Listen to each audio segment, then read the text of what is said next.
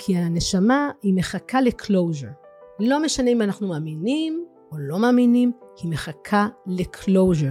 יש לי המון סיפורים שכאלה, על אנשים שנמצאים בקומה, שאין מי לדבר כאן, אבל הם הרי לא רחוקים, הנשמה היא מעופפת טיפה מעל הגוף, נכון שהיא משחררת את רוב הגוף, אבל היא עדיין כאן בקרוב, ואז אפשר לדבר איתה.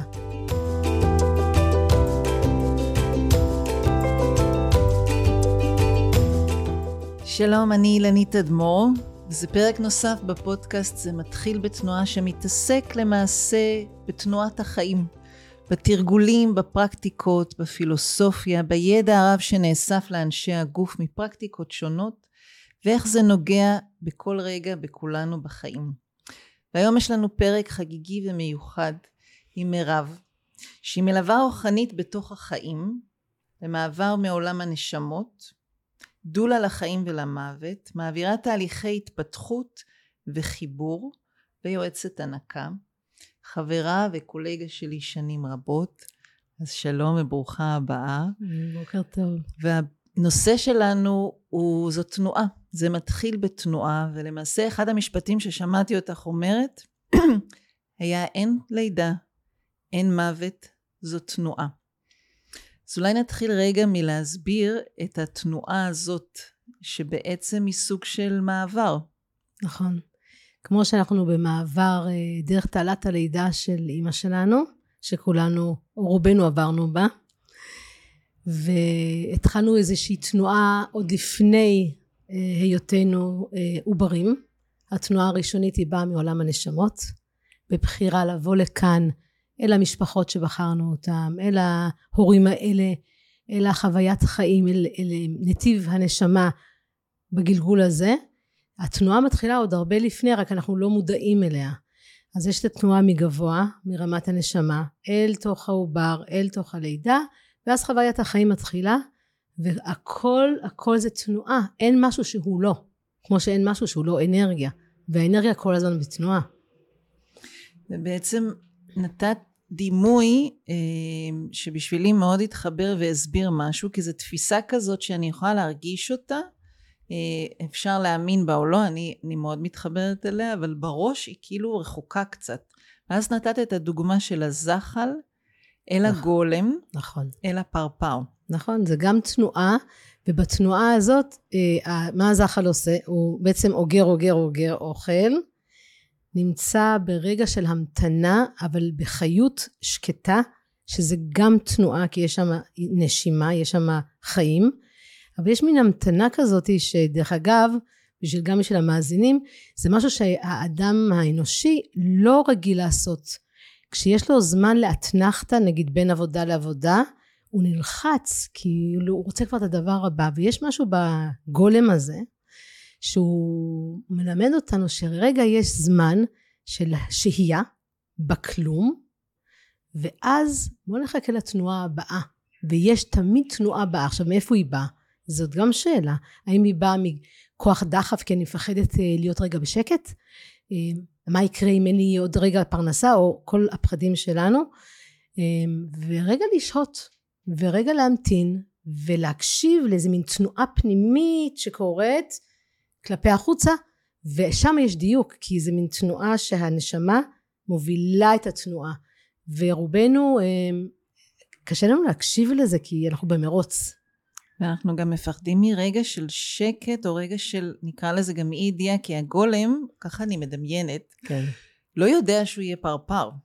זאת אומרת, הוא נמצא בתוך המצב שלו, נכון. שהוא די חשוך ודי בודד, ודי גם עטוף מצד שני, זה נורא שאלה איך מסתכלים נכון. על זה, ואז יש את הרגע שמשהו פוקע, ובעצם בתוך המקום הזה, איך מסכימים להיות באי ידיעה, ואחד הסיבות שרציתי שתבואי מעבר לזה, שאני תמיד אוהבת לבלות איתך כל דקה שמתאפשרת לנו, זה שיש משהו בתקופה הזאת, שאנחנו בתקופת מעבר. נכון.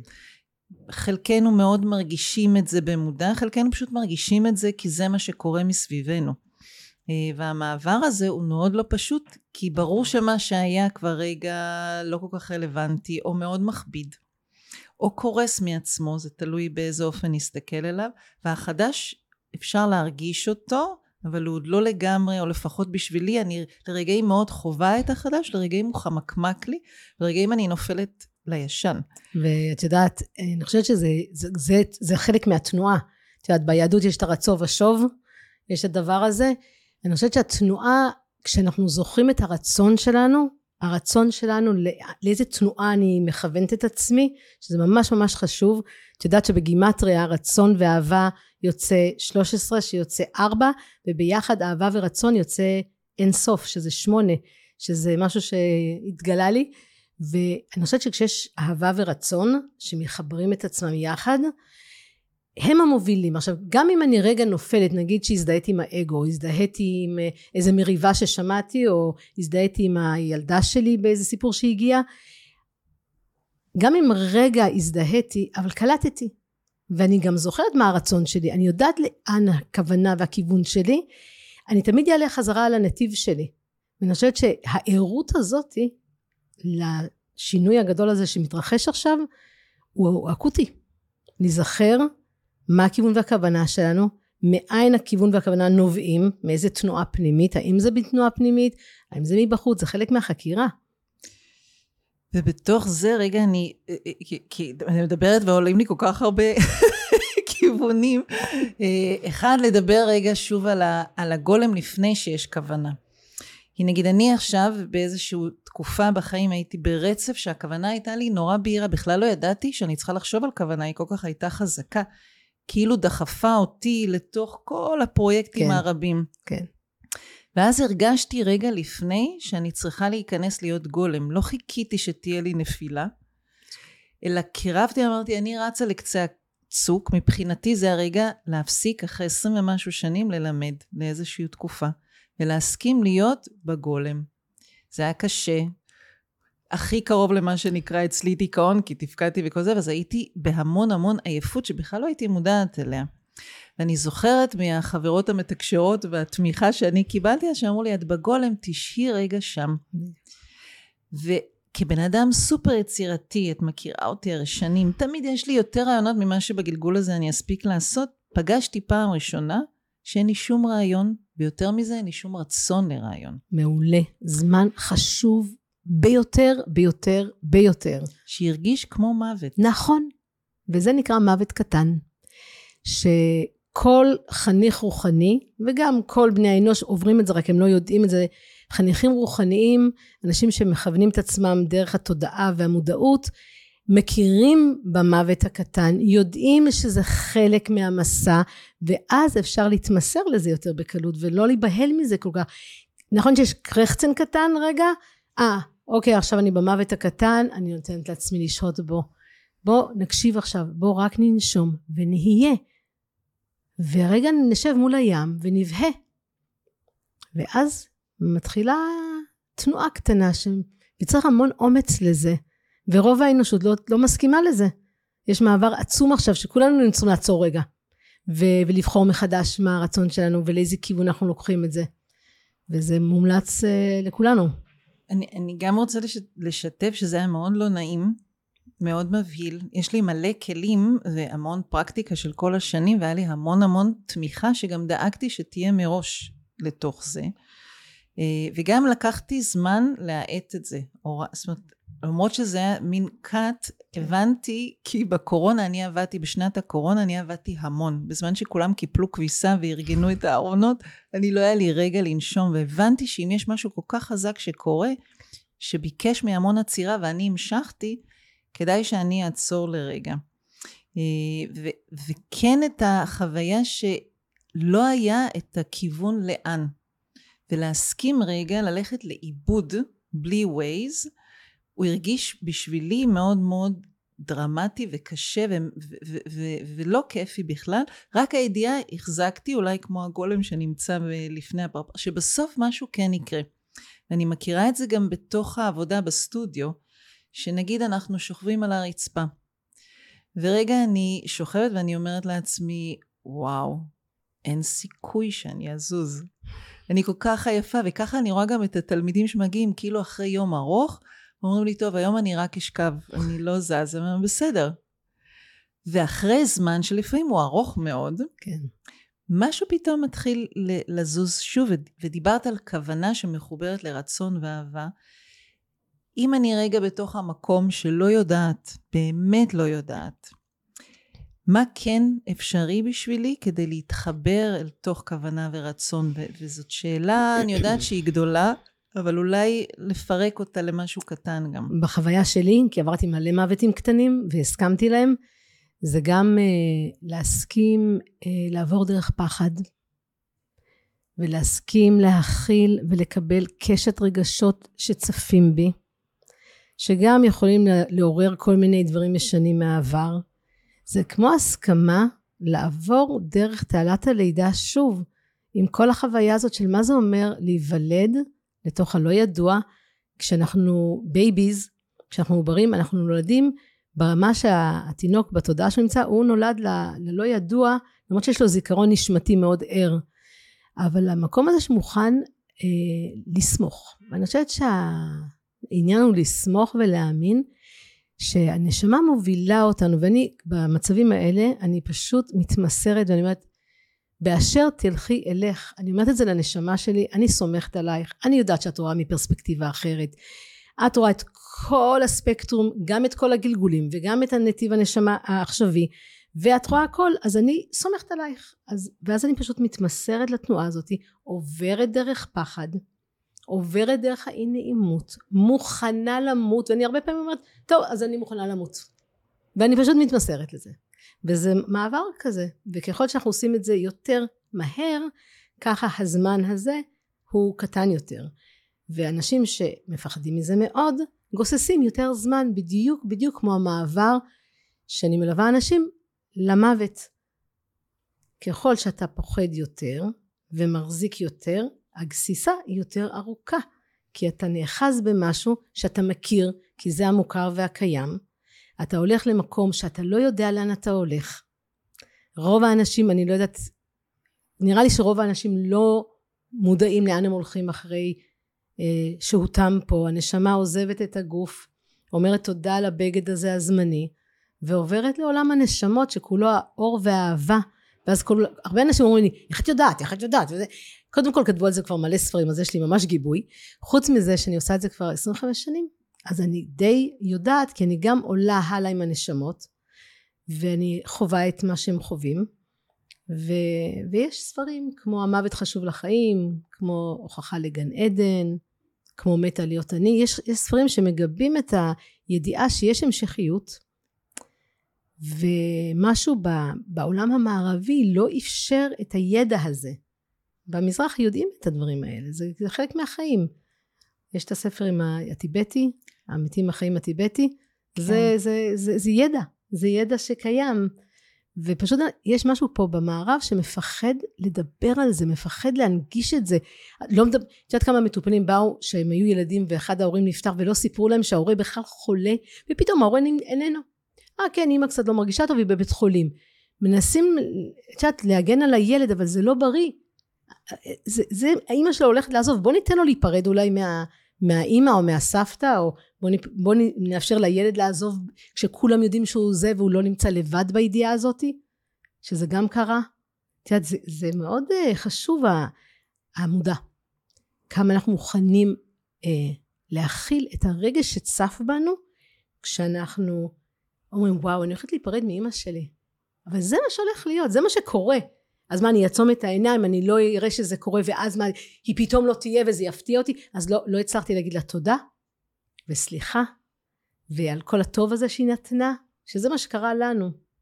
עם אמא. כן, בפרידה, אנחנו 4 אחיות, כפי שאת יודעת, ואמא קיבלה סרטן, והוא התפשט, ובגלל שכבר ליוויתי נשים אחרות לפני כן, אני ידעתי שהיא עוזבת, פשוט הייתה לי את ההכרה הזאתי, ואז ביום חמישי התקשרתי לאחיות שלי ואמרתי להם, עכשיו אנחנו נלך לאמא לשבת, רק 4, וכך קרה, וכל השבת, כמו ביום שישי, בישלנו בכזה, ואז היא קראה לי לחדר שלה, למיטה שלה, והיא שאלה אותי, מרבי, את חושבת שאני גוססת?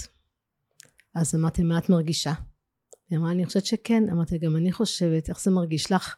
זאת אומרת, זה נורא עצוב, אמרתי, זה נורא עצוב, ובכינו ביחד, ואז הלכתי לאחיות שלי ולאבא, שאבא ממש לא רצה לדעת מזה, ממש היה מסכן, ועשיתי, ואמרתי להם, אמא יודעת, אז עכשיו אנחנו הולכות להיפרד במודע, והשבת הזאת זה לכבוד זה, עשינו שבת מדהימה, שרנו לה, וביקשנו סליחה, ותודה, ונוח אותי שהכוריאוגרפית של ורטיגו הייתה באמצע עבודה חדשה שהיא עשתה, והיא ביקשה רשות מאמא לקרוא לה עבודה סילביה, ולשים אימג'ים של אמא בתוך העבודה, ורינה אחותי הקטנה, היא הייתה סולנית בעבודה הזאת, והיא הופיעה עם תכריכים לבנים. זאת העבודה שהתחלתי איתה, את שיתוף הפעולה איתכם דרך אגב, כי אני הובלתי את רינה להקטע האימפרוביזציה שהיה אז, שהיה לה סולו, ואז נפגשנו ונועה ועדי היינו כבר בקשר, אבל בעצם זאת העבודה שממש הייתי איתכם. וואי, עצמו מורי, לא ידעתי. כן, כן. וואי, מדהים.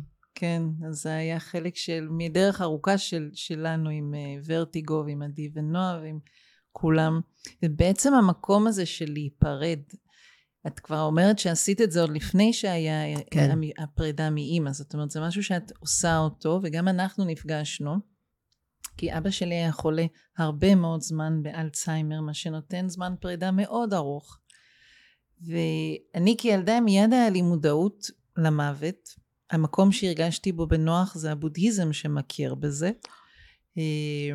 והרגשתי שאוקיי, לא רוצים לדבר על זה, אז לא. אבל ברגע שנודע שאבא שלי, וזה היה בהיר כבר, זהו. אבא שלי חולה, לעת עתה אין דרך חזרה מסוג מחלה כזה.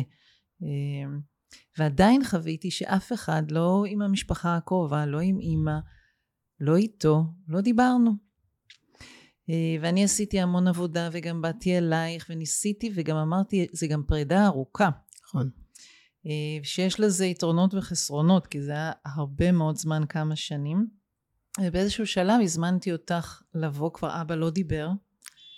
היה עוד רגע, וזה לא סיפרתי לך, שפעם אחרונה שהוא הוציא מילה, הוא תפס את היד שלי ואמר לי, אני סולח לך. שכאילו זה היה, כי היה לי כל כך קשה להיות איתו אז, ובשבתות שבאנו והיינו איתו, והרגשתי שאני, כאילו, כל העבודה, המדיטציה, כל הרוחניות, איפה היא עכשיו שאבא צריך אותי, ועדיין הרגשתי שאני מחכה לצאת מהבית כל פעם, כן. שזה קשה מאוד להכיל את הדעיכה המאוד מאוד איטית, והרגע מקסים שישבנו עד שאימא שלי הסכימה לקח לי עוד שנה, ואז ישבנו במרפסת. אני משתפת את זה כי זה גם רגע לתאר אז איך עושים פרידה. והנחתי יד על אבא ואמרנו לאימא שלי שאת באה לטפל, ואני מיד קלטה. ואז את שאלת, עשית שיחה ודיברת, ואז את שאלת אותו מה הוא רוצה עוד להגיד לאמא שלי? ואז אמרת לאמא שלי, הוא אומר שהוא אוהב אותך. ואז אמא שלי אמרה, אני יודעת, באמת היה להם זוגיות ואהבה, הלוואי על הרבה מאוד אנשים כזה חיבור עמוק וטוב וארוך שנים, והייתה מסורה אליו מאוד. ואז זה היה רגע מאוד חזק שאמרת, הוא יודע שאת יודעת, הוא מצטער שהוא לא אמר את זה מספיק. ואז פתאום היא השתתקה, כי זה היה נכון, אבא שלי לא הרבה לדבר, ולא הרבה להביע רגש במילים, למרות שכן, בחיבוק ובכל תשומת הלב, והרגשתי באותו רגע כמה משהו, זה לא מין סיפור דרמטי כזה, שאחרי כמה ימים הוא נפרד, זה לקח עוד הרבה מאוד זמן, אבל הרגשתי שמשהו בי נרגע. שהנה עשינו פה מהלך בעוצמה שההורים שלי יכולים, אז אני רוצה רגע לשאול אותך, לאלו שרחוקים מעולם, מהמילה נשמה ומהתהליכים, ואמא שלי אמרה לי, איזה יופי שאת מאמינה בזה, אני לא חושבת שיש כלום אחר כך.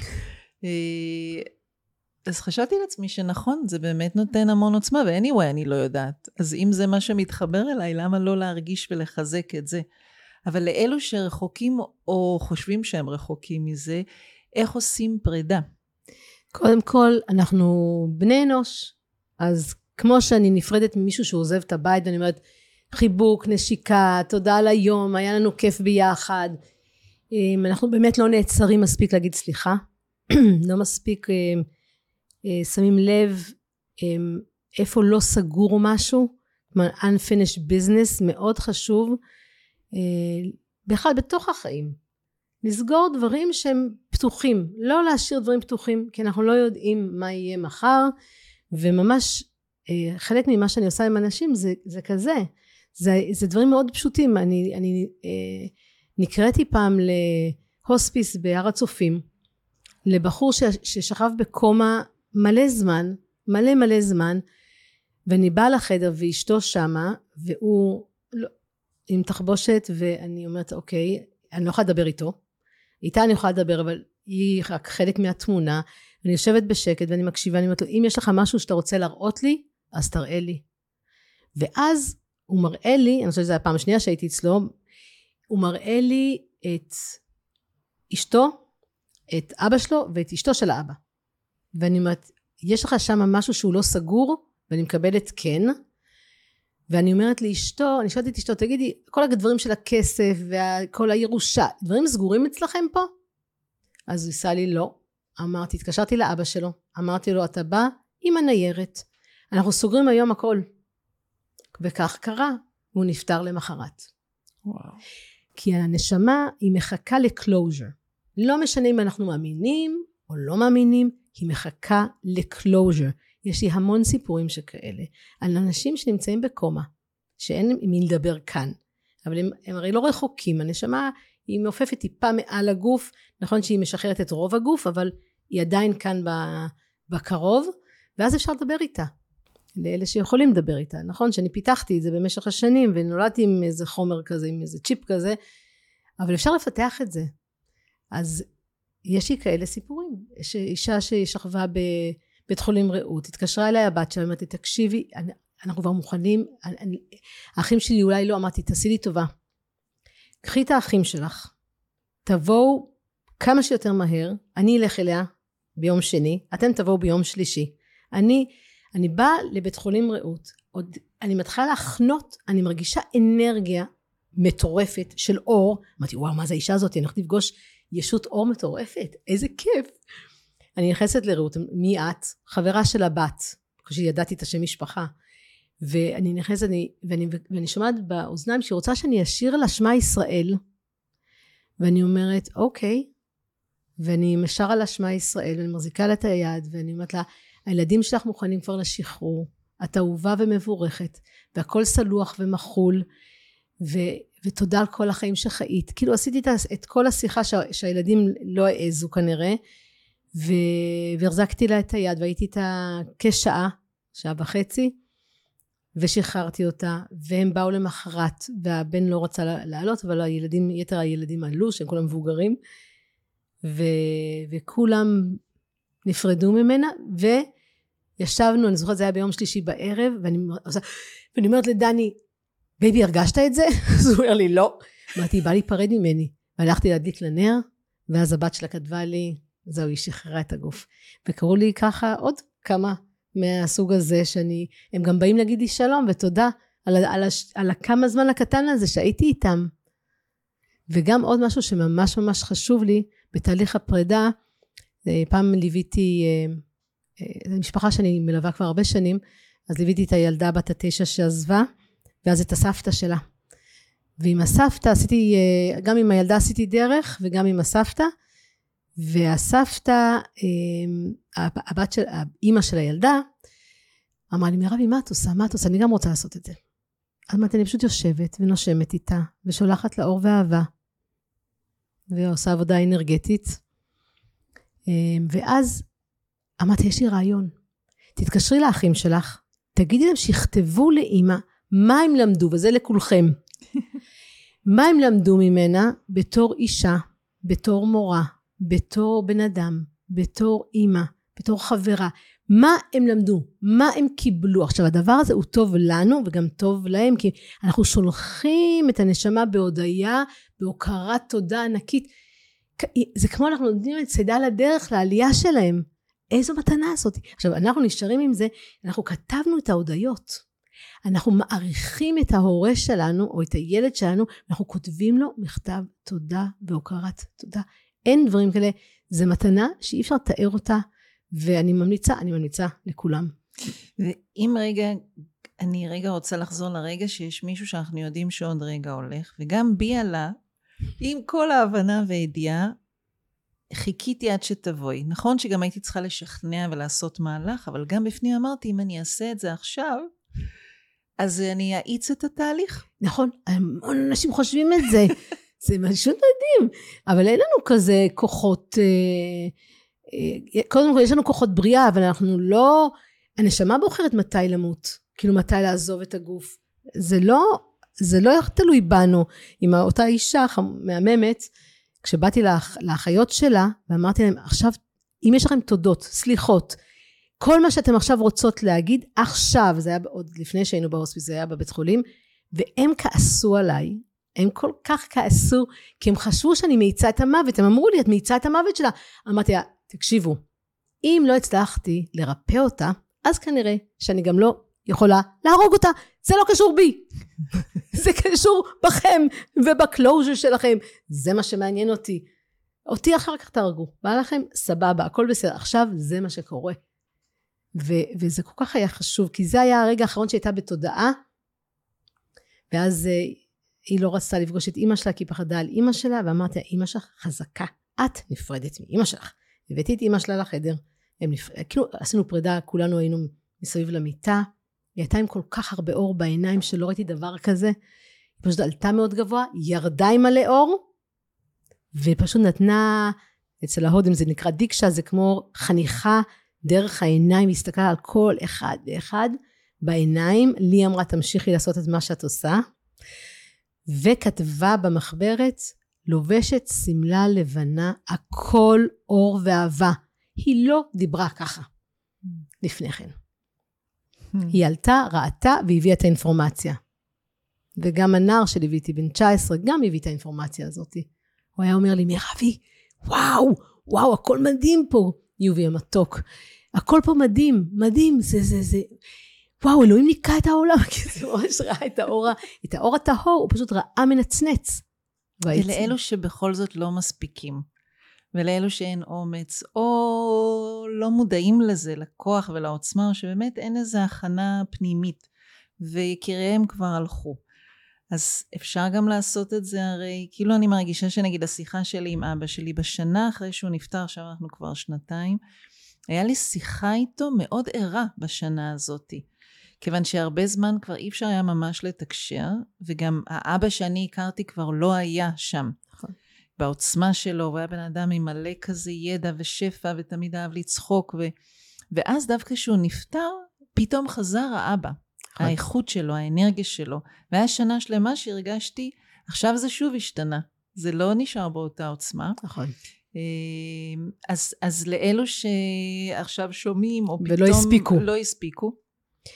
תמיד, בגלל שאין זמן, אנחנו הולכים ללבל אחר של רוחניות, בגלל שאין זמן, באמת, באמת אין זמן ליניארי, כמו שאנחנו חווים אותו פה, באין סוף שהנשמה מגיעה אליה, אין זמן ליניארי, והם available כל הזמן, הם כל הזמן נמצאים יחד איתנו, בטח שבשנה הראשונה, יש לי חברות שממש יש ציפור שמגיעה ליד החלון, כל יום בשנה הראשונה הזאת, פרפרים שמגיעים ואומרים שלום, ועוברים דרכנו, זה גם נשמות שאומרות שלום, בגלל שהם קרובים, גם ביתר השנים, אבל לא ברציפות, אפשר לדבר איתם, ולכתוב להם הודעות, ולדבר ולעשות שיח, ולהקשיב למה שיש להם להגיד, כי הרבה נשמות רוצות לדבר איתנו, רק אנחנו לא פיתחנו את האוזן הזאת, הפנימית הזאת, כמו את העין השלישית, ויש אוזן פנימית כזאת, שיכולה לשמוע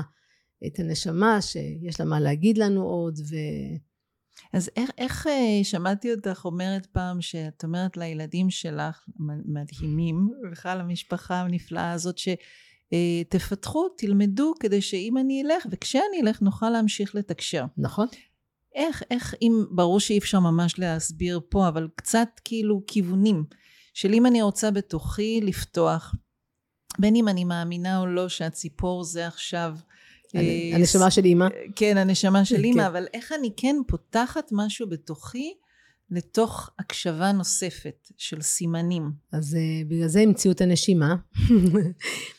ויש אזור, אם רוצים להתאמן בזה, של חיבור פנימה, ויש מלא מדיטציות ביוטיוב, יש כל כך הרבה שפע היום, כן. שאפשר להקשיב, וכשאנחנו נושפים החוצה, לפני הנשימה הבאה, יש ספייס, יש שם מרחב פנימי, ככל שאנחנו פוגשים את המרחב הזה, ומוכנים לשהות בו רגע, ולשים לב, כי מה מונע מאיתנו לשמוע? זה הרעש, הרעש החיצוני. ומה זה הרעש החיצוני? זה לא רק הרעש הזה של הטלוויזיה והמרדלה, זה הרעש שנמצא לנו פה, בקופסה הזאת, אין לנו שקט כאן, אז איך אנחנו נשמע בכלל נשמה? בקושי את עצמנו אנחנו שומעים, נכון? הרצון האמיתי שלנו, זה צריך לעצור, צריך לנשום, צריך להיכנס פנימה, צריך לשהות בתוכי, צריך לנשום ולנשוף, ולהכיר מה בספייס בין לבין, להיות סקרנים לגבי זה, ויש מפגש יותר אמיתי עם עצמי שמה, ואז נפתח חלל פנימי. מתוך החלל הפנימי אני יכולה לשבת ולהקשיב, לשמוע עוד קולות שהן באות באמת, זה קול שבא מאזורים הרבה יותר עמוקים וגבוהים בו זמנית.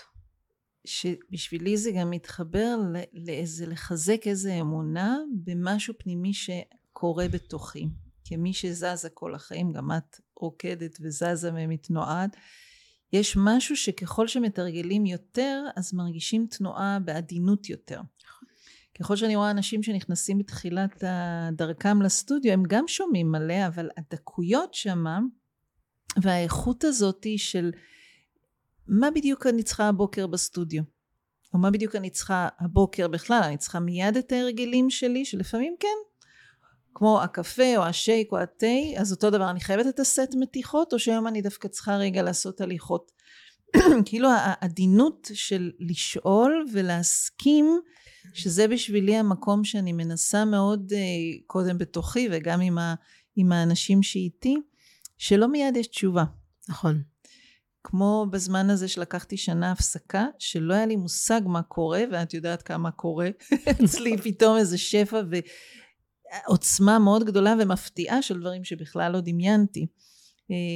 אז יש איזה משהו במילה גם של העדינות, שאיך גם אני לא רק אומרת, אוקיי, זה לאט, או אני אקח את הזמן, אלא עדינות בשיח הפנימי כלפי עצמי, שזה בסדר שאני לא יודעת, וזה בסדר שזה קשה נורא עכשיו, וזה בסדר שזה לא נעים, ושאני לא מחוברת רק לאיזה משהו שהוא מגניב או נכון. מלהיב, כאילו להתחבר אל המקומות של הכאב, שפתאום צפו במלא, ובתקופה הזאת, אני בתקופה נפלאה בחיי, ובכל זאת יש המון מאוד כאב, שחלק פשוט עובר דרכי, ואת מכירה את הבן שלי, את אביבי, שהוא... הרבה פעמים שהוא היה קטן, אמרתי לו, לא שאלתי למה אתה בוכה, אמרתי, תבכה.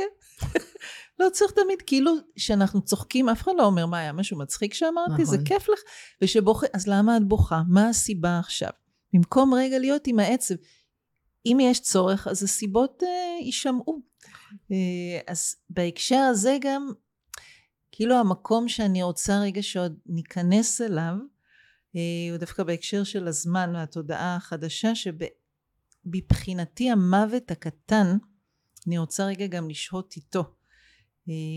איך אנחנו מתרגלים אותו שנגמר לנו משהו בזוגיות, שנגמר משהו בעבודה, באיזשהו מהלך קריירה, שנגמר אפילו הטיול או החופשה או החגים. קוראים לזה סכימת פעימה אצלנו במרכז לואריה, שאנחנו לומדות בו.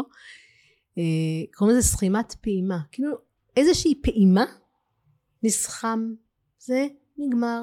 יש תנועה, הגל, יש גאות ושפל, תגידי, הים מתווכח עם הגאות והשפל? לא. הירח מתמלא ומתרוקן? כן. מישהו מתווכח עם זה? לא. עונות השנה מתחלפים? כן. סכימת פעימה, התחלת פעימה, סכימת פעימה, התחלת פעימה. זה מה שמתרחש. זה מה שמתרחש.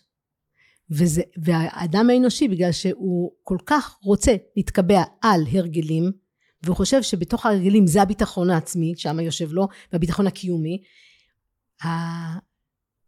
לסכום פעימה כמשהו טבעי. פעם ישבו אצלי זוג, שרצו, הוא רצה אולי להציל את הנישואים, גם היה סימן שלה, והיא ממש, זה היה פעם ראשונה שפגשתי אותם, ואני מסתכלת על זוג, שבדרך כלל אני ממש לטובת התיקונים והאיחודים הזה, ואני מסתכלת ומדברים, ואני רואה מסתכלת, ואני אומרת, אהובים, מה שאני חובה, שהפעימה נסכמה, החוזה נגמר, עשיתם את מה שעשיתם, נפגשתם לזמן שחתמתם עליו לפני, עשיתם את כל מה שחתמתם עליו, ואתם סוכמים פעימה, זה כל מה שקורה, לא לעשות מזה ביג דיל, זה לא כזה ביג דיל, זה פשוט חלק מתנועה של הטבע. למה אנחנו מתווכחים עם זה כל כך? בגלל שיש לנו אגו, ואנחנו חושבים שאנחנו יודעים מה נכון ולא נכון, ואיך זה אמור להתרחש שלו, ולכן כשאנחנו מתמסרים לתנועה הטבעית שמתרחשת בנו, אז אין חיכוך. תחשבי על נחל שזורם, ופתאום את שמה עליו אבנים ועצים, ואת תוקעת אותו מהזרימה שלו, זה מה שהמיינד שלנו, אגו עושה, הוא פשוט תוקע את הנחל מלזרום בטבעיות שלו, או ים שיש לו, שמים מים בבקבוק ואומרים, אני, זה מי שאני, אני הבקבוק, והמים הם שלי. זה הבעיה של כולם פה, של האגו האנושי, שאנחנו עכשיו מבקשים ממנו שיתעורר. בבקשה, תתעורר. קצת יש התעוררות. יש ביג טיים. יש ביג טיים, אנחנו ממש בהודעה גדולה לתקופה הזאת, זו תקופה של המעבר הגדול, יש מאמרים מדהימים שלו, היא כותבת על זה, כדאי. אז עוד רגע לפני, אנחנו רגע נגיע לזה, אני רוצה עוד לשהות בסיומים, במוות הקטן נקרא לזה, כי פעם אחת נגיד, ניקח שוב את הסטודיו, כי זה המעבדה שלי לחיים, שאנחנו עושים דואט, והרבה פעמים יש זמן לדואט, ואני מנסה להצביע שלרגעים יש באמת שהדואט יסתיים. זהו, וצריך רגע לשהות עד שכל שאר הדואטים גם, וגם לשהות בשקט ביחד ולשבת ולהתבונן בשאר האנשים רוקדים, זה נפלא, ולא חייבים להרגיש שמשהו לא בסדר, אבל לפעמים משהו בדואט יסתיים, ואם רגע נשהה, יתחיל פרק נוסף, וככה גם בזוגיות. את מכירה אותי שאת יודעת כמה בעלים, אני התחתנתי, התגרשתי, אז אני לא פחדתי ולא מפחדת מלצאת מדברים שהרגשתי שהגיע זמנם, להסתיים, ותמיד בטוב, ותמיד עם תהליך מאוד מאוד ארוך, ואבא של אביב, אנחנו בקשר מאוד מאוד טוב, זה כמובן דרש מלא עבודה, לא לדמיין שזה, תתבלבלו, לא להתבלבל, גירושים, זה תמיד דורש הרבה, זה תמיד עצוב גם שמסכימים, נכון? אבל רגע נחזור לדבר, א', זה נורא מבלבל לפעמים לזהות, מתי זה רגע שפרק יסתיים אבל הספר ממשיך, ומתי צריך להניח לזה? נשימה, לעצור, לנשום, להגיד, אני עכשיו קשובה, רק רגע להקשיב, זה אין דרך אחרת, זה הקשיבות הפנימית הזאת, מה עכשיו קורה, האם אני בתוכי עוברת שינוי, ואז המערכת יחסים שלי עלתה על סרטון, וזהו נתקע שם משהו, או שיש פה איזשהו באמת סכימת פעימה בתוכי רגע, ואני נותנת לזה רגע מקום, אני לא משליחה את זה לבן זוג שלי, שזה חלק ממה שאנחנו עושים, משליכים על הבני זוג את הקושי להכיל את הסכימה ואת האין הזה שאנחנו פוגשים בתוכנו, ואז אנחנו מבקשים מהבן זוג שימלא לנו את האין הזה, אבל למה אתה לא מתפתח, וגם למה אתה לא זה, ולמה אתה לא זה, מה זה קשור אליו בכלל? זאת העבודה שלנו, כאילו הפנימה הזה, נכון שיש פה קשרים חיים, נכון שאנחנו רוצים לחולל את זה ביחד, אבל יש רגעים שכל אחד עם עצמו מתיישב פנימה ואומר, אוקיי, אני עכשיו קשובה למה שמתרחש בתוכי, ומה התנועה הבאה, האם היא ביחד או לחוד, ומה בא לי, והאם סחמנו פה את המערכת יחסים, או שאנחנו נחכה לגל הבא, שאני נשואה 1,000,000 שנה, אני בסוכות תהיה 40 שנים, אם עלה, אז, את יודעת כמה מוותים קטנים עברתי וכמה סכימות, אבל אני שוהה, אני מתבוננת, לא משנה שהיה לי ויז'ן שאני אזדקן עם דני, אז זה כבר די היה לי ברור שזה מה שיקרה, אבל, כן, יש כאלה. ולמי שאין ויז'ן, ואין לפעמים תשובה בהירה, לפעמים יש תשובות נורא בהירות, שאנחנו, no matter what, צריך להתגבר, כי זה השיעור עכשיו, ופה האתגר, ולוותר, ללכת יהיה ויתור, ולא למידה. אבל יש גם הרבה שזה לא לגמרי בהיר. מתי אני בעצם הראש כאילו אני דופקת אותו בקיר ומתעקשת, ומחזיקה משהו שכבר עושה החייאה למשהו שהוא נגמר, ומתי אני צריכה לעבור דרך השיעור הזה, זה מאוד מבלבל. מאוד טריקי. אני חושבת שזה קשור ברצון המשותף של הזוג. כמה חיות יש עדיין בתוך המבנה השלישי הזה. זה כמו יש אותך, יש אותי, ויש כאן את המרחב בינינו. זה מה שזה זוגיות הרי. יש אותו, ויש אותך, ויש את המרחב ביניכם. והדבר הזה, יש בו חיות משל עצמו. ויש לזה קשרים חיים, זה חי הוא פועם, יש פה פעימה, עכשיו, אם אין הזנה משניכם, והפעימה הזאת היא לא מתרחשת, זה מתחיל להתפייד. עכשיו, אנחנו יודעים איך מזינים זוגיות, זה הרצון לתת, הרצון להעניק, הרצון לאהוב, הרצון להיטיב עם הבן זוג שלי, הרצון שיהיה לו יותר טוב בחיים, ואותו דבר מהצד השני, זה מחזיק פעימה, הרצון להתפתח ביחד, או הרצון פשוט להתפתח אני, ובצורה שלו, אבל זה כן נפגש, ואז יש מפגש של זה, יש פעימה, הרצון המשותף, אני חושבת, ואז, אנחנו צריכות פרק רק על זוגיות, כן, נעשה כזה פרק, אבל בדיוק עשיתי פרק קצר כזה, יש לי גם פרקים קצרים על דואט, אתמול הקלטתי אותו, ואז דיברתי, זה תמיד אני אתה, וזה בעצם טריו. נכון. אבל רגע ניקח את המוות הקטן, גם בתוך מערכת יחסים, שם זה אולי הכי דינמי, אבל גם ביני לבין העבודה שלי, או הקריירה מה שנקרא, ביני לבין רגע מעבר ממקום למקום, אנחנו בתקופה שאנשים עוברים ממדינות, עוברים מי שבכפר רוצה לעיר, מי שבעיר עובר למקום אחר, כאילו הרילוקיישן הזה, מה שהשם הזה. אבל זה מגניב, בגלל שאנשים מקשיבים לעצמם.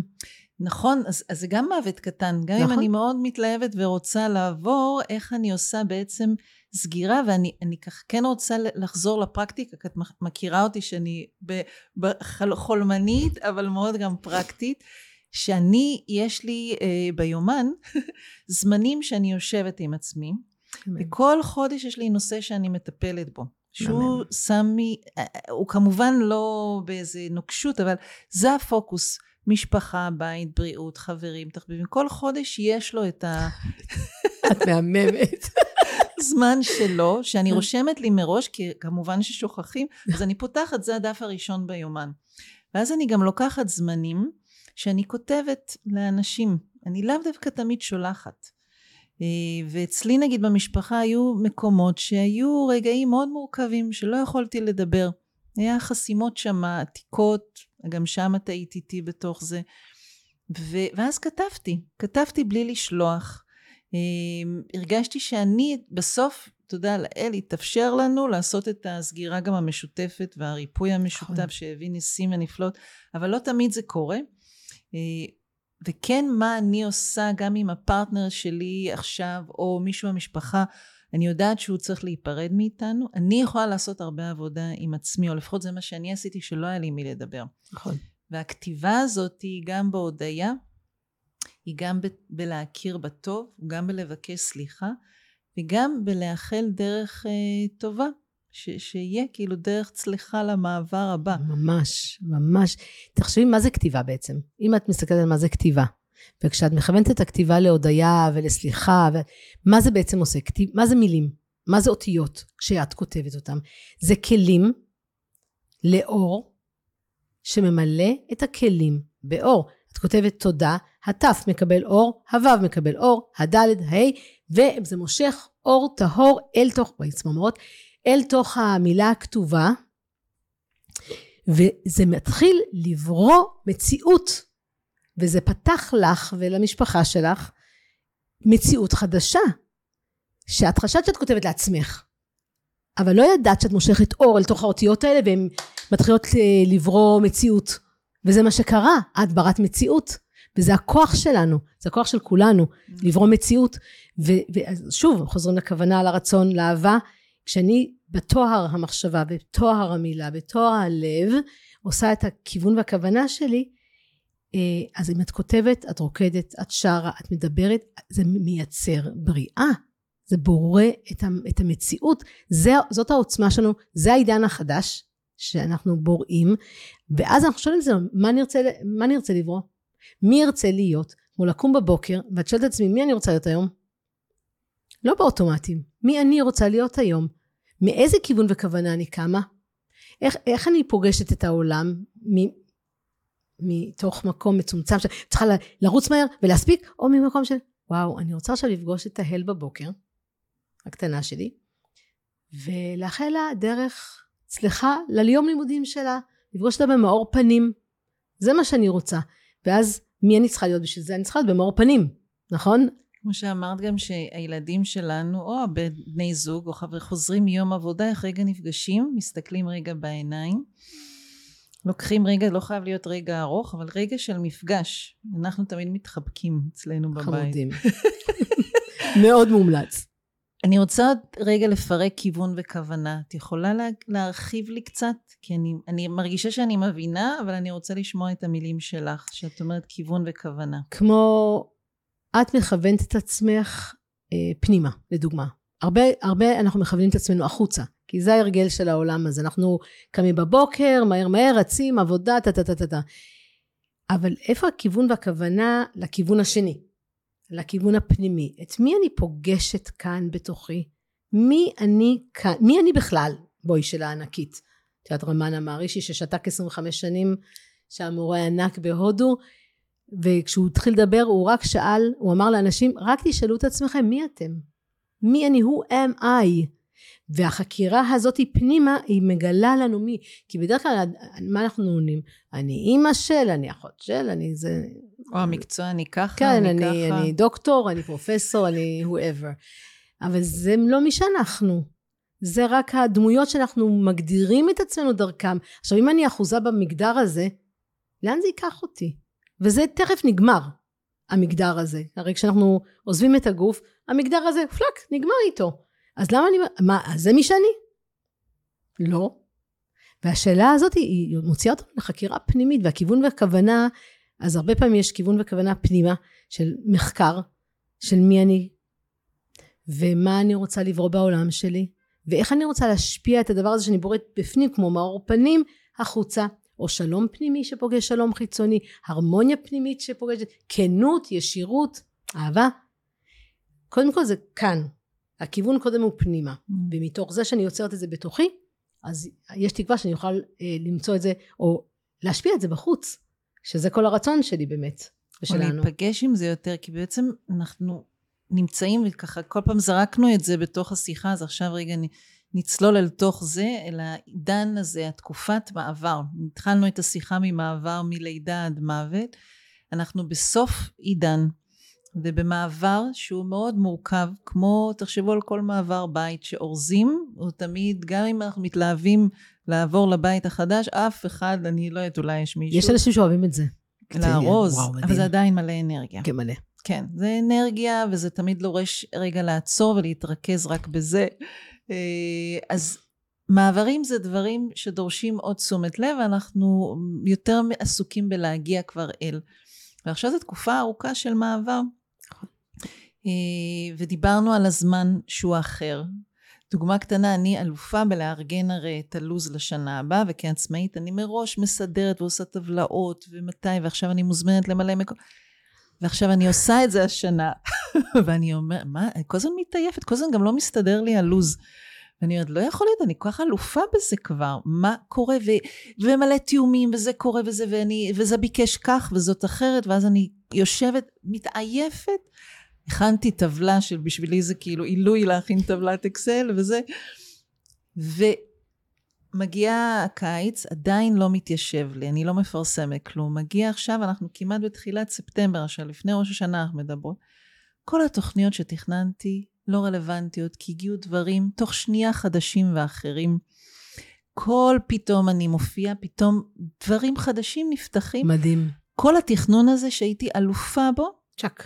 פשוט לא היה בו צורך. עכשיו ידעתי שאין בו צורך. לא, מוק עמוק בלב, אמרתי, את בזבזת זמן, אמרתי, לא, תהיה אחראית, צריך להתפרנס, צריך לעשות ככה, צריך זה, אנשים מחכים. זה בדיוק הקטע של הנביאה הפנימית. ההרגל אמר, תעשי אקסל, תסדרי, אני מכירה את ההרגל שלי, אני יודעת שהוא עבד לי עד היום, השינוי הגדול שמתרחש, זה הקשבה לרגע הזה, אפשר לתכנן, אבל יש משהו ברגע הזה שהוא מראה את עצמו, ואז אני סומכת על הרגע הזה שיראה את הרגע הבא, כשאני כל כולי נמצאת ברגע הזה, הרגע הבא הוא יראה את עצמו, ואת דיברת על הדרך שהבן אדם רוצה להגיע כבר, ואז הדרך היא הופכת להיות הרבה פעמים סבל, הדרך אל הדירה הבא, הדרך אל נגיד דוקטורט, הדרך אל לא יודעת whatever, אבל מה קורה בדרך? הרי אנחנו רק בדרך, אנחנו רק בתנועה, אנחנו רק בתוך הדרך, מה אנחנו רוצים שיתרחש בדרך? אז כשנגיד אני אורזת, אני רוצה שזה יהיה בשמחה ובהרמוניה, ולשים מוזיקה, ושזה לא יהיה לי עול, אלא כל דרך אני רוצה שזה יהיה דרך שהיא מובלת על ידי הכוונה שלי, של הלב שלי, שאני יודעת שאני יכולה לברוא את הדרך כמו שהייתי רוצה. פשוט נלקח לנו הידיעה שיש לנו את ההשפעה הזאת על החיים שלנו. כאילו הדרך אמורה, היא סלולה על ידי מישהו אחר. איך היא סלולה על ידי מישהו אחר? זה החיים שלך. איך תנתב אותם? מה תרצה? וזה כאילו הכי פשוט, אבל נהיה נורא מסובך לבן אדם הבוגר לעשות את זה משום מה. ואני חושבת שאחד מהחוויות שלי על הדרך, זה פשוט לבחור רגע מי אני עכשיו, איזה אנרגיה אני מרזיקה, ולא להיות באוטומטים, כי אנחנו הרבה פעמים באוטומטים, מה שיוצר את הדרך קשה זה האוטומטים, מה היית באוטומט, מבינה? עשית לך את האקסלים, זה אמרת כל כבוד, לפחות עשית אקסל, אני תלך, שאני ממש מורידה את הקומה משתתרת, אבל והנשמה אמרה לך, ממוש, שימי לב, זה כבר לא אקטואלי הדבר הזה, you're on the next level, עכשיו איך עושים את ה-next level, לפעמים זה פשוט, הנה והוא מתגלה, הוא מתגלה לך, זה כמו פלא. ורגע נשאר בדוגמה, כי המילים לפעמים הן נשארות למעלה, והדוגמה של האקסל הזה, כי הרגשתי שיש הרבה רגעים, וגם את יודעת וגם אני, בטח כמי ששותפה לכל העשייה הענפה שלכם, יש הרבה עבודה קשה גם. יש רגעים שלא בא לעשות משהו, ושחייבים לגייס עוד כוחות, בלב, בגוף, בנפש, אבל כשעשיתי את האקסל הזה, והתעמקתי בו, והתאמצתי, הרגשתי עייפות גדולה מהרגיל. כי אני רגילה לגייס את עצמי. אני בן אדם שרגיל לסטודיו, אנשי גוף ורקדנים, אנחנו רגילים לעבודה קשה. הרבה אומנים והרבה מי שיוצר ובורא עולמות יודע שיש את החציבה באבן, ויש את הלשתול, ויש את השלבים האלו, בדיוק כמו הגולם שגם זה מאמץ בשביל בן אדם פעלתני להסכים לא לעשות, זה מאמץ להרפות, והרגשתי שזה עייפות מסוג אחר, משהו מרוקן אותי, וזה היה סימן שלא הייתי אמיצה מספיק להקשיב, להגיד רגע אני יודעת להתאמץ, אני יודעת מתי צריך להתגייס, גם כשלא בא, גם אפילו ששמים מוזיקה, וגם אנחנו שארזנו ועברנו אמרנו נעשה את זה בכיף, רק בכיף. באמת, אמרתי עוד שמה, כיף זה שאלף לא נראה אף ארגז, הגדרתי גם מה זה כיף, ושבאמת נעשה את זה לאורך הרבה זמן, שזה לא יהיה פתאום התשה, עדיין היו רגעים, אבל הגדרתי גם מה זה יהיה כיף בשבילי, באמת שמנו במחסן בחוץ את כל הארגזים, ככה שלא היה אף רגע פרט לימים האחרונים שיש ארגזים בבית, ועשינו מהלך מאוד ארוך של אריזה, שוב אני נותנת דוגמאות, כי למשל למצוא רצון, או להסכים להיות רגע בשהייה בגולם שלא יודע, זה נורא קשה כי זה נשמע גדול, אבל חלק מהאומנות שלי של האימפרוביזציה, היא לפרק להמון שלבים קטנים, ולקחת איזשהו משימה, שבשבילי אולי למישהו אחר להרוז זה על הדרך, לי זה היה כאילו עניין, איך אני עושה משהו שהוא נכון לי, על ידי הרבה שלבים קטנים, ואני עם היומן, מתי דברים קורים, כאילו זה עושה לי איזה שקט ואיזה סדר בתוך זה. אני חושבת שזה כמו, תחשבי על מה זה לארוז חיים, שאדם שעוזב את העולם, והרבה פעמים בהקשר לדימנציה, אדם אורז את חייו לאט, וזה מה שאבא עשה, וגם אמא של דני עשתה, מאוד לאט, כי הם אורזים כל פעם חלק קטן, ושולחים אותו לאור, ואורזים עוד חלק קטן, ושולחים אותו לאור, כי הם לא יכולים להיפרד בבת אחת. אז בעצם, זה פשוט עלה לי עכשיו, זה פעם ראשונה שאני אומרת את זה ככה, זה פשוט לארוז כל פעם עוד חלק מהמיינד, מהתובנות, מהרגש, מהגוף, כל פעם אורזים עוד קצת ושולחים הביתה, חזרה הביתה לאור, ועד שהגוף משחרר לגמרי, אבל זה כל פעם לארוז משהו קטן כדי להגיע הביתה, וזה מאוד מרגש לראות את זה ככה, ולכבד את זה שהרבה פעמים דימנציה זה הזה שהבן אדם לא יכול לעזוב בבת אחת, קשה לו מדי, אז הוא לא רוצה להיות בתודעה, רק כמו אמא שלי שאמרה טוב ביי שלום זהו תודה וביי, אלא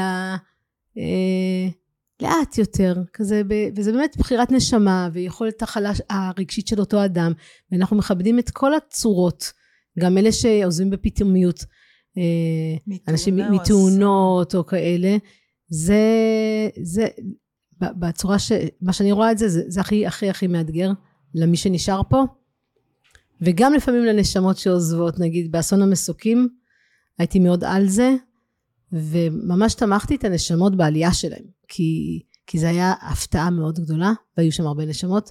זה כמו עכשיו כל האסונות שהם אסונות טבע, כן יש מקום רגע לעזור לתנועה של העלייה, כי יש לפעמים שוק כזה שהנשמה עולה, ואם את, רגע, אבל איפה אני? אני פה, אני שם, לא מבינים. אבל למרות שהנשמות לפי התפיסה הזאת בחרו לעלות על המסוק. אבל לא נושמים, הם לא זוכרים. סליחה, לא נושמים. לא זוכרים את הבחירה הזאת. את זוכרת את בחירת נשמה, אנחנו לא זוכרים, אנחנו באים עם שכחה. כי אנחנו רוצים לעבור את החוויה האנושית, אחרת לא נעבור את החוויה האנושית כמו שהיא. יש לי הבזקים לרגעים. כן, של הזיכרון. של מה היא ביקשה ואיפה ואיך, ואז לפעמים זה גם קורה כזה, זה כאילו אני רואה את זה פתאום, אבל זה באמת מאוד מאוד עדין וחמקמק. כן, כי שאת באנו לכאן להיות בני אדם, ולחוות את החוויה הזאת, ובגלל שאנחנו עושים עבודה רוחנית, ההזדהות עם הצורה פשוט פחות מזוהה, אז אין סבל. נכון. כי מה שסובל זה שאני מזוהה עם זה שאני packing, או עם זה שכבר I want to reach, כאילו כבר אני רוצה להגיע לאנשהו, אז הדרך היא כבר סבל, כי אני לא הגעתי עוד, וגם הרעיון של להגיע, לאן יש להגיע בדיוק, כאילו יש רק דרך, אז מה, אז הגעתי לדירה חדשה, כבר יש דרך חדשה כבר פה, אז כל הדבר הזה שבאמת לעצור בתוך הדרך ולהגיד וואו, איך אני רוצה שהדרך הזאת תהיה. כשהיה לי פעם ליווי, אישה שהיו שלוש ילדים קטנים, בנות קטנות, והגעתי ממש לשבועיים האחרונים שלה, ויצא לי לדבר איתה, ואמרתי, מה היה לך הכי קשה בחיים? כאילו, והיא אמרה לי שהיא אף פעם לא דרשה את מה שהיא רצתה. היא לא עשתה את מה שהיא רוצה, היא לא אמרה את מה שהיא רוצה, ועשינו כמה היגדים, ותלינו לה לחדר, הייתי בסדנה אצלנו, ושכבתי בסטודיו, ופתאום הייתה לי תחושה שאני רוצה לפשוט את אורי, ברמה כזאת שאני רציתי, משהו הפריע לי בגוף, רציתי ממש לפשוט את האור שלי, ואמרתי לאחיות שלי שהיו איתי ולדני, אמרתי, אני נוסעת אליה עכשיו, זה היה יום שישי בערב. הוא אומר, השתגעת? עכשיו? תנסי מחר. אמרתי, אין מחר, עכשיו. נסעתי אליה לבית חולים, הגעתי, אמא שלה הייתה שמה שלא הכרתי, היא אומרת לי, וואי שתהיה בריאה, אמרתי לה, אני לא חושבת שהיא הולכת לכיוון הזה, האמא הייתה בהכחשה מוחלטת, היא אומרת, קראתי לכל הדודים והדודות, ואני יודעת שהיא לא רוצה את הדודים והדודות, כי היא אמרה לי שהיא לא רוצה שאף אחד יבוא, ואני אומרת, אני לא יכולה להתערב פה, זה גדול, זה כאילו, זה לא במקום שלי, אחותה הייתה ממש על זה, אז ישבתי איתה עם האנרגיה, רק הרזקתי מרחב, והיא פתחה עיניים, עשתה לי ככה, תודה שאת פה, ואז הדודים הגיעו, ואני יודעת שהיא לא רוצה אותם שם, עכשיו אני יושבת, אני לקחתי כמה צעדים אחורה, ורק הרזקתי מרחב, ובהרזקת מרחב קורה לי משהו מאוד מוזר, שאף פעם לא קרה לי, אני מתחילה לבעור באש, אבל באש, אני אמרתי, חבר'ה, רגע, לאט לאט, אני תכף נשרפת, זה היה ברמה כזאת, ממש אש. אש עוברת בי, ואז היא דופקת צרחה, תצאו מכאן! יש, היא עשתה את מה שהיא רצתה. פעם ראשונה שהיא פותחת הפה, ואומרת מה שהיא רוצה. ואז הם יצאו. ואז נרגע לי האש, כאילו האש היא נבנתה בעבורה, וזה היה כל כך מרגש, ונשקתי אותה, נפרדתי ממנה, אמרתי אני איתך, ולמחרת היא שחררה. וואו. אז זה היה ממש מרגש הדבר הזה, אז אנחנו לא יודעים. כמה סיפורים. כי המעברים הם, כל בן אדם יש לו את המעבר יש אנשים שבאים, מחכים לרגע האחרון לבקש סליחה. כמו שאבא אמר לך, אני סולח לך, הוא חיכה להגיד לך את זה. הוא ראה את המצוקה שלך, הוא ראה אותך, הוא לא יכול לבטא את זה לפני כן, והיה חסד שנתן לו להתבטא ברגע האחרון. שזה מה זה חסד? ממש מרגש. נכון. ויש אנשים שמחכים לרגע האחרון לסליחות, שהיה לי בחור, איש שליוויתי, ואני שואלת אותו, במשך השנה אני עושה סוג'וק, ואני עושה עבודה עם הבן אדם, מספרת לו על הסיפור של הנשמות, אם הוא מאמין או לא, אבל אני שואלת אותו, יש משהו לא פתור אצלך בחיים? הוא אומר, לא, הכל בסדר, הכל בסדר. ואני מסתובבת בבית, ואני שואלת את החברה שלי, מי זאת הבחורה הזאת שמסתובבת פה בבית? אז היא אומרת לי, זאת בדודה שלי. אמרתי, הרי בדודה שלך, היא אומרת, אבא שלי ואימא שלה אחים, והם לא מדברים 40 שנים. והוא לא מספר לי את זה במשך השנה הזאת שאני מטפלת בו, כי הוא התרגל לחיות עם זה ככה. והוא כבר עם מורפיום, ולא לגמרי איתנו, ואני רואה אותו זז, שבאי נוחות, אמרתי, אני חושבת שהוא מגיב לשיחה שלנו, חכי רגע, אני רוצה לעשות משהו. ואני אומרת לו, אהוב יקר, אני יודעת שאתה רוצה להתעלות לעולם הנשמות, ממקום שלם, שלב, סולח ומוחל, אני יודעת את זה. תמצמץ לי פעמיים, אם אתה רוצה שאני אלך לקרוא לאחותך, ושלעשות סליחה איתה. והוא ממצמץ פעמיים, ורצים לקרוא לה, והיא מגיעה בוכה. היא אומרת, אבל אני לא כועסת עליו, אמרתי, אבל הוא כועס עלייך אולי, אז תבקשי סליחה, בואו נעשה סליחה. ואז הם בוכים שתיהם, הוא בתוך המורפים בוכה, והיא בוכה, והם עושים שלום, ואני לוחשת לו, מעל הראש, הכל סלוח ומחול, ככה אני כמו צ'אנטי, כמו איזה אינדיאנית, עתיקה כזאת, ולמחרת, הוא מתעלה, שזה פשוט, זה חסדים שכן צריך אומץ לתנועה הזאת, והקשבה. יכולת, כמו שאת פיתחת אותה, להכיל את מה שקורה ברגעים כל כך מורכבים ועוצמתיים ומאתגרים, ומאוד מלאי רגש. מאוד. אני רוצה ככה, אנחנו לקראת הסיום, שרגע נראה איך אנחנו... אולי מאחלות, אני יודעת בדיוק מתי הפרק ישתחרר, אולי נכוון אותו לתחילת שנה ככה, אז גם להגיד לך תודה על כל גם על כל השנים שלנו שאנחנו מכירות, ולפעמים מאוד קרוב, לפעמים מרחוק, רק מציצות ומנפנפות שאני עוברת לסטודיו, ונמצאת כל כך הרבה שנים, כאילו אני מרגישה שאני הדודה של 4 אחיות. אז גם להכיר תודה בעבודה, ובנוכחות שלך, בידע שאת מביאה באופנים מגוונים, שהם גם מבחינתי למשל, יש עומק מאוד גדול, עם גם תמיד איזה כלילות, להתעסק ולדבר בנושאים, יכול להיות גם מאוד, לא רק מאיים אלא מכביד, והיכולת שלך להביא אותנו, ולקרב אותי, זה לא פעם שנה שאנחנו דנות ומדברות ונמצאות בזה, במובן שהוא, לא מוותר ולא מעגל, ומצד שני הוא גם רך ומאפשר רגע לנשום לתוך דברים שאנחנו לרובנו לא קל. נכון, תחשבי שבגלל שיש מערכת אמונה שהמעברים זה התפשטות צורה והלבשת צורה. אנחנו פושטים צורה, זה רק שינוי צורה. לכן זה יכול להיות יותר קליל כשאת מתפשטת בלילה מהבגדים. את בוכה? לא. שמחה שזה יורד ממני הדבר הזה. אבל זה קצת, בגלל שאנחנו מערביים ומרוחקים מהידע, אז אנחנו לוקחים את זה נורא נורא כבד.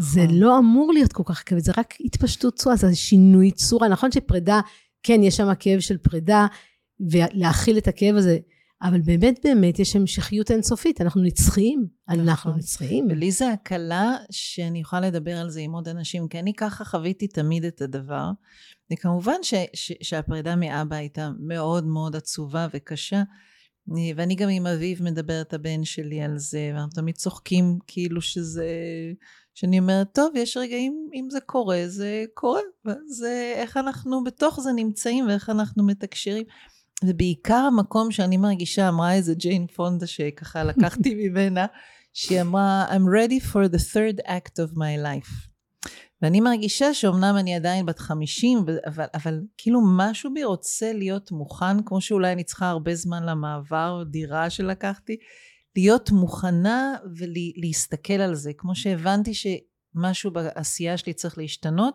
ולא חיכיתי שמשהו יקרה, אלא הלכתי לקראת, ולא חיכיתי שאני אפצע, או שאני יכולה, או שפתאום, אני אמרתי, אני מחליטה מתי, ואני מצרת לי את התנאים. זה כל כך חשוב, אילנית, כי רוב האנושות מחכה עם הגב אל הקיר, מה שקורה במדינה כרגע זה עם הגב אל הקיר, רוב האדם בעצם מחכה שיהיה עם הגב אל הקיר, ורק אז הוא עושה שינוי, ובאמת ההמלצה שלך היא פשוט מדהימה, של בואו נבחר, בואו נקשיב, בואו נהיה מוכנים להיות גולם, בואו נעבור דרך הפחד, כאב, וואו, ללכת ללא ידוע, ורגע נשא שם, ונהיה מוכנים להיות גולם, ואז נצא להיות פרפר, כי זאת התנועה הטבעית שלנו.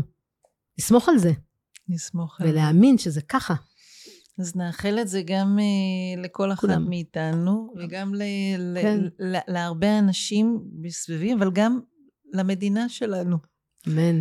שגם כישות אחת, כאילו יש את כל מי שמכירים ולא מכירים כאינדיבידואל, אבל גם יש איזו ישות, כמו שאמרת, אני את והריקוד, זה שאותנו, ויש את המדינה גם. נכון. שתוכל באמת לעבור דרך האתגרים. בבחירה, עם כיוון וכוונה, עם אהבה, עם הקשבה, עם ריפוי, שמחה, כל ההתעלות לתודעה הרבה הרבה הרבה יותר גבוהה. אמן. תודה לך, תודה רבה. תודה רבה שזמנת.